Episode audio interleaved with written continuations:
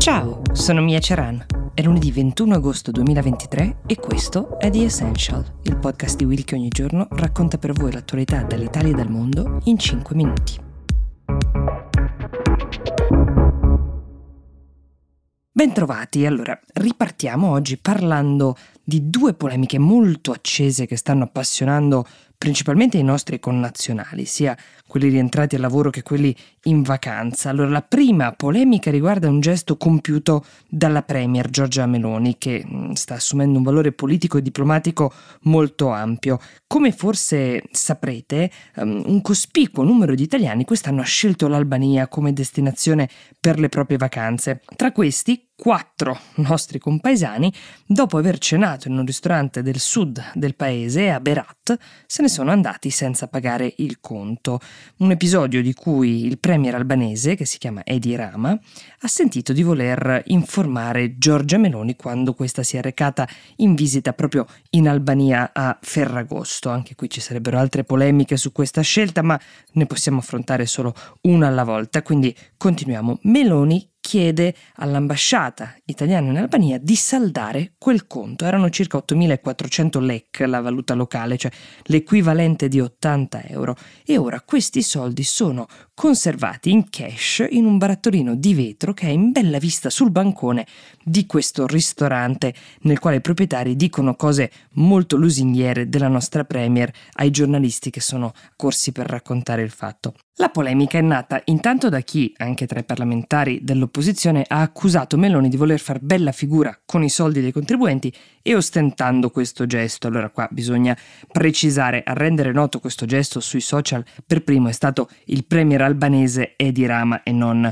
Meloni, che invece ha voluto rispondere alle polemiche specificando che i soldi che sono stati fatti avere ai ristoratori attraverso l'ambasciata venivano in realtà proprio dal suo portafoglio, che lei non avrebbe mai pubblicizzato il gesto ma si sentiva uh, legittimamente uh, di rispondere alle polemiche. Ma forse l'unica polemica che veramente merita di essere valutata è quella di chi ricorda che conseguenze di cattive azioni, a maggior ragione se queste azioni hanno una rilevanza penale, come in questo caso, dovrebbero ricadere solo su chi le compie, non su una nazione intera erroneamente associata a questo gesto, che si tratti di un italiano, che si tratti di un albanese o di una persona di un'altra nazionalità, la responsabilità penale dovrebbe sempre essere strettamente personale, altrimenti si rischia di alimentare atteggiamenti razzisti e pregiudizi.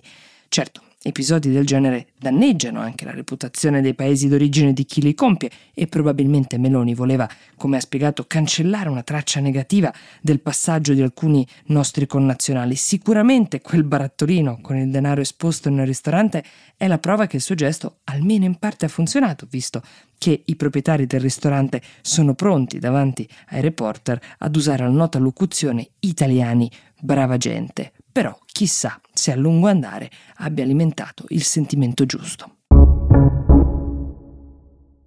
Anche la seconda polemica di cui vi parlo oggi lambisce, seppur marginalmente, il governo italiano. Roberto Vannacci, non so se questo nome vi suona familiare, un generale 55enne dell'esercito italiano, um, recentemente destituito dal suo incarico per volontà del ministro della difesa Guido Crosetto in seguito alle polemiche suscitate da un libro che lui ha autopubblicato e firmato ovviamente intitolato Il mondo al contrario.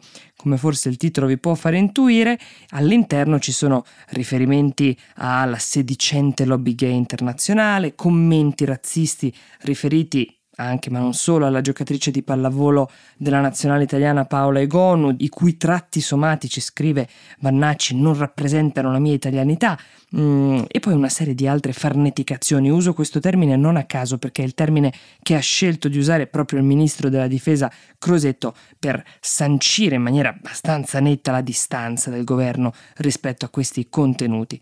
Ma per un ministro che si dissocia ci sono anche molti esponenti di Fratelli d'Italia e di altri partiti di destra che invece difendono quest'uomo. Qualcuno addirittura propone di candidarlo al seggio monzese che fu di Silvio Berlusconi nelle prossime elezioni. Insomma, Vannacci non ha più un lavoro forse, ma di certo ha il suo pubblico, anche perché di questo volume, in cui ce n'è per tutti, anche femministe, ambientalisti, minoranze di ogni genere, qualcuno sentiva eh, di avere un gran bisogno nelle classifiche dei bestseller di Amazon, pensate, svetta in cima a questo volume che è uscito appena una decina di giorni fa, forse anche aiutato ovviamente dalla pubblicità generata dalla polemica, un dato che però chiaramente ci dice che questo generale potrebbe non solo avere un suo pubblico, ma forse anche dei suoi soldati. The Essential per oggi si ferma qui. Io vi auguro una buona giornata, un buon inizio settimana e vi do appuntamento a domani.